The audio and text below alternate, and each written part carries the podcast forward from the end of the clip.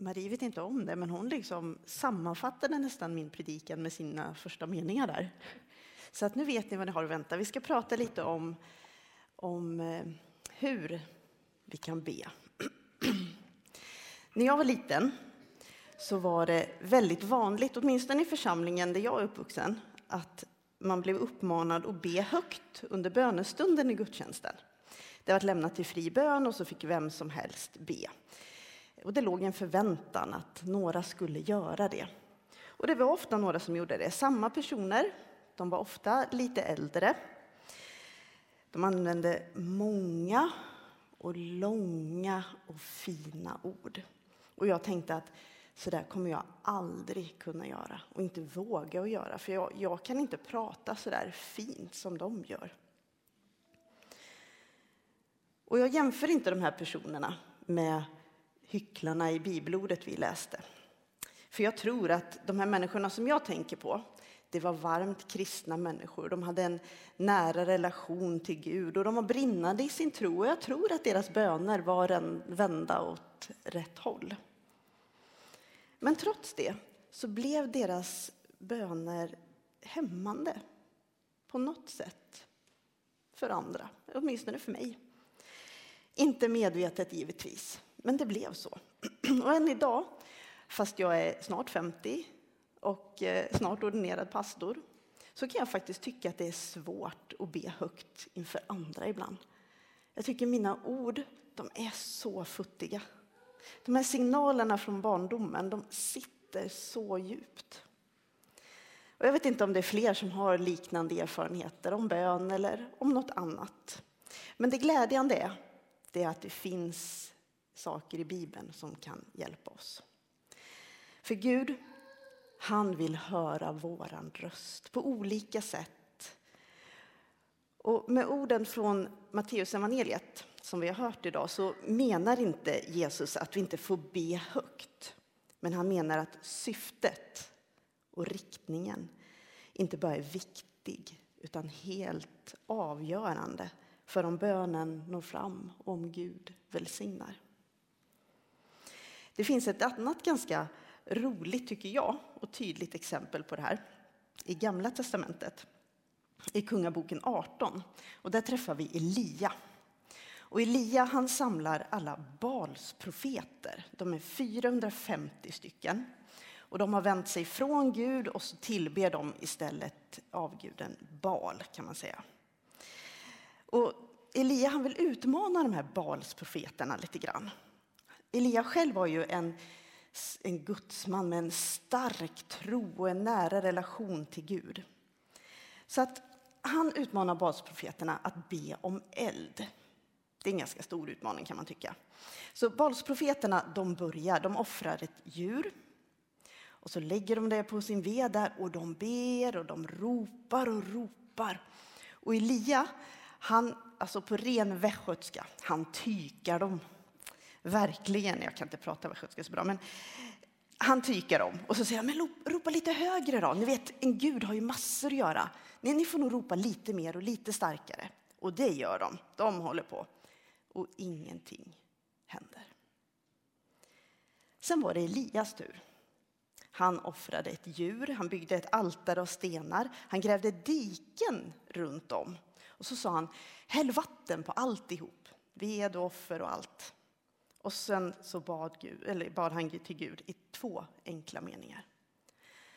Herre, Abrahams, Isak och Israels Gud, låt det idag bli uppenbart att du är Gud i Israel att jag är din tjänare och att det är på din befallning jag har gjort allt detta. Svara mig, Herre, svara mig, så att detta folk inser att det är du, Herre, som är Gud och att det är du som har vänt deras hjärtan bort från dig. Det var allt. Han höll inte på någon hel dag och han ropade inte. Gud sände sin eld. Veden tändes och offret brann, stenarna förtärdes och vattnet i, runt om slickades upp av lågorna. Det viktiga är inte vad vi säger, hur högt vi säger eller hur vi uttrycker oss. Det viktiga är var vårt hjärta är vänt och vad vi har för fokus. Balsprofeterna vände sig uppenbart åt fel håll. till en avgud. Och hycklarna i synagogorna och i gathörden hade fel syfte när de bad. Det var inte av kärlek till Gud, utan för att människor skulle se och höra dem. Och det var precis samma sak när de gav allmosor, när de gav till fattiga och behövande. Det var för att få egen berömmelse. Bön, det handlar inte om prestation, om vackra formuleringar, utan om tillit och hängivenhet. Gud är stor. Han har all makt, men han är inte en makt som vi behöver beveka med vackra ord. Gud vill relation. Och bön är den relationens språk. Jag tänker lite på bilden av en förälder, eller kanske en bild mellan två väldigt nära vänner som ringer varann. Tänker om barnet har flyttat hemifrån eller vännerna bor en bit ifrån. När man ringer varann, när barnet eller vännen ringer, så handlar det inte om vältalighet. Eller jag vet inte om ni har det med era vänner. Att nu uttryckte du lite fult där tror jag, eller får använda lite finare ord. Nej, det handlar om vardagen, om känslor och vad som rör sig i livet just nu. Det är inte alltid ens kanske ord behövs. Det kan vara tyst på linjen ibland och båda vet att den andra finns där. Och så är det när vi ringer Gud. Vars linje tack och lov är trådlös, wifi-fri, helt gratis och alltid öppen. Det finns inga knappval och ingen telefonkö. Alltså egentligen gillar jag inte ens bilden av bön eller telefonen som bild när vi pratar med Gud. I min hjärna så låser det mig till att tänka att det ändå är något begränsat, för telefonen den är begränsad. Jag satt i, i Slottsskogen hela dagen igår och väntade på min son som sprang ut Borsvarvet och hade ingen täckning. Jag kunde inte smsa, jag kunde inte ringa, jag kunde inte förbereda min predikan som jag skulle läsa. Jag hade ingenting. Det låser oss, till och med med en telefon som vi tycker är gränslös. Men till Gud finns inga gränser. Har vi tagit emot Jesus i vårt hjärta så finns det ingen begränsning till Gud. Inte för Gud i alla fall. Det som kan begränsa oss, det är vi själva. Vårt hjärta och våra tankar. När Jesus ska lära lärjungarna att be så gör något han gör i Matteus evangeliet precis efter det stycket vi läste så lär han dem Fader vår, eller Vår Fader som vi oftare ber idag. Och där har vi, tror jag, en viktig nyckel till bönen. Och det är Gudsbilden. Gud vill vara vår far, som en far ska fungera. Sen vet vi att det inte alltid är så, och då kan bilden vara komplicerad. Och det är med rätta. Men om vi lyssnar till vad Gud vill så är det att vara som en kärleksfull far för oss. Och vad vi har för bild av Gud, det kan påverka hur vi ber. Ser vi en makt som vill styra våra liv? Eller ser vi en översittare som tillåter kanske ondska i världen? Eller ser vi Gud som en omsorgsfull vän? Eller kanske som en kärleksfull, lyssnande förälder? Jag tror verkligen att det påverkar hur vi ber.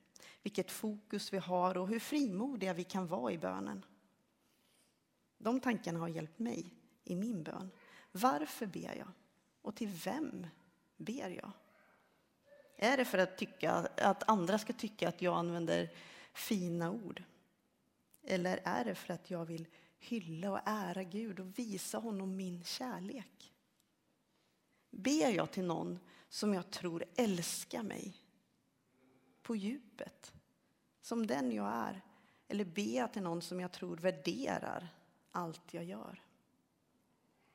Gud vill inget hellre än att umgås med oss och vara med oss och lyssna till vår röst. Han vet vad vi ska be, det läste vi förut, innan vi ens har bett. Men bönen är viktig för att vi, Guds barn, ska tala med Gud som vill vara vår far.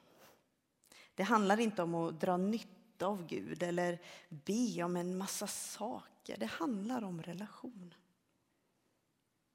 Och i en relation så är det viktigt med regelbunden kontakt.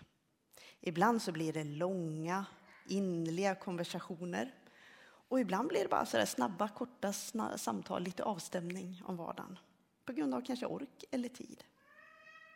Och om det här skriver Thomas Sjödin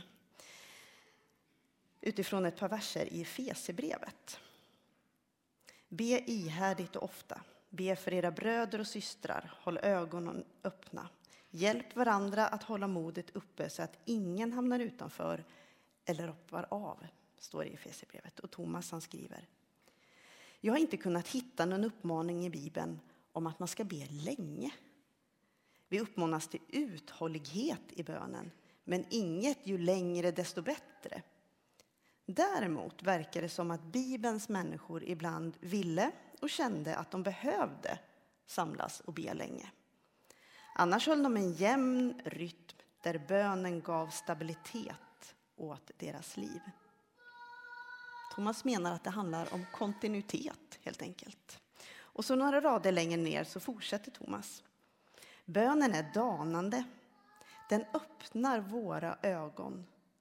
Den får oss att se den andres behov. Och den påminner om att modet sjunker hos oss alla ibland.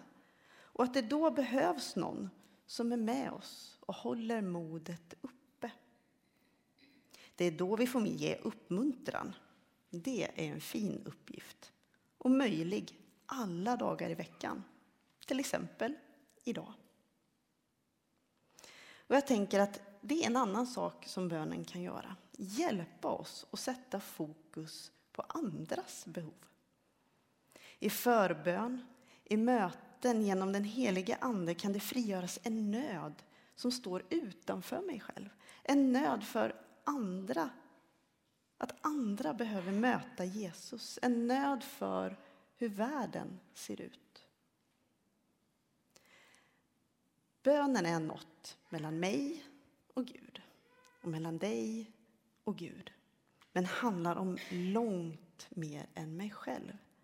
Den handlar om Guds välde i världen. Att vi överhuvudtaget kan be till Gud, det beror på Jesu död och uppståndelse och det skedde inte bara för mig. Relationen är personlig, men som en vän sa till mig en gång att är man kristen så kan man inte vara egoistisk. I bönen kan vi frikostigt öppna upp och be den far vi har att omsluta, inte bara mig, utan alla dem som hoppet gäller. Vilket är alla. Allt det här hjälper mig att tänka att bön är större än våra ord. Hur fina de än må vara, så är det bästa att be från hjärtat, av kärlek, med de ord vi har. Och när det är svårt, när orden inte finns alls, så vet Gud det. Omsluter kanske ännu mer och ger av sig själv till oss. I Romarbrevet så läste vi precis om hur anden finns hos oss i vår svaghet. När vi inte vet hur vi ska be så har vi fått en hjälpare. Och anden finns i vår bön. Och The Message uttrycker det så här. Det spelar ingen roll om vi inte vet hur vi ska be eller vad vi, eller vad vi ska säga när vi ber. Han ber i oss och för oss. Av våra suckar suckar och stönanden gör han böner. Han känner oss mycket bättre än vi själva. Vet att vi är som havande och se till att vi alltid är i Guds närhet. Därför kan vi vara säkra på att det kommer något gott ur minsta småsak vi gör i våra liv av kärlek till Gud. Så det är nog hälsningen idag. Be som den du är. Använd de ord du kan. Var generös. Omslut andra i din bön. Håll relationen med Gud levande och be med hjärtat av kärlek till Gud. och det kommer att vara välsignat. Amen.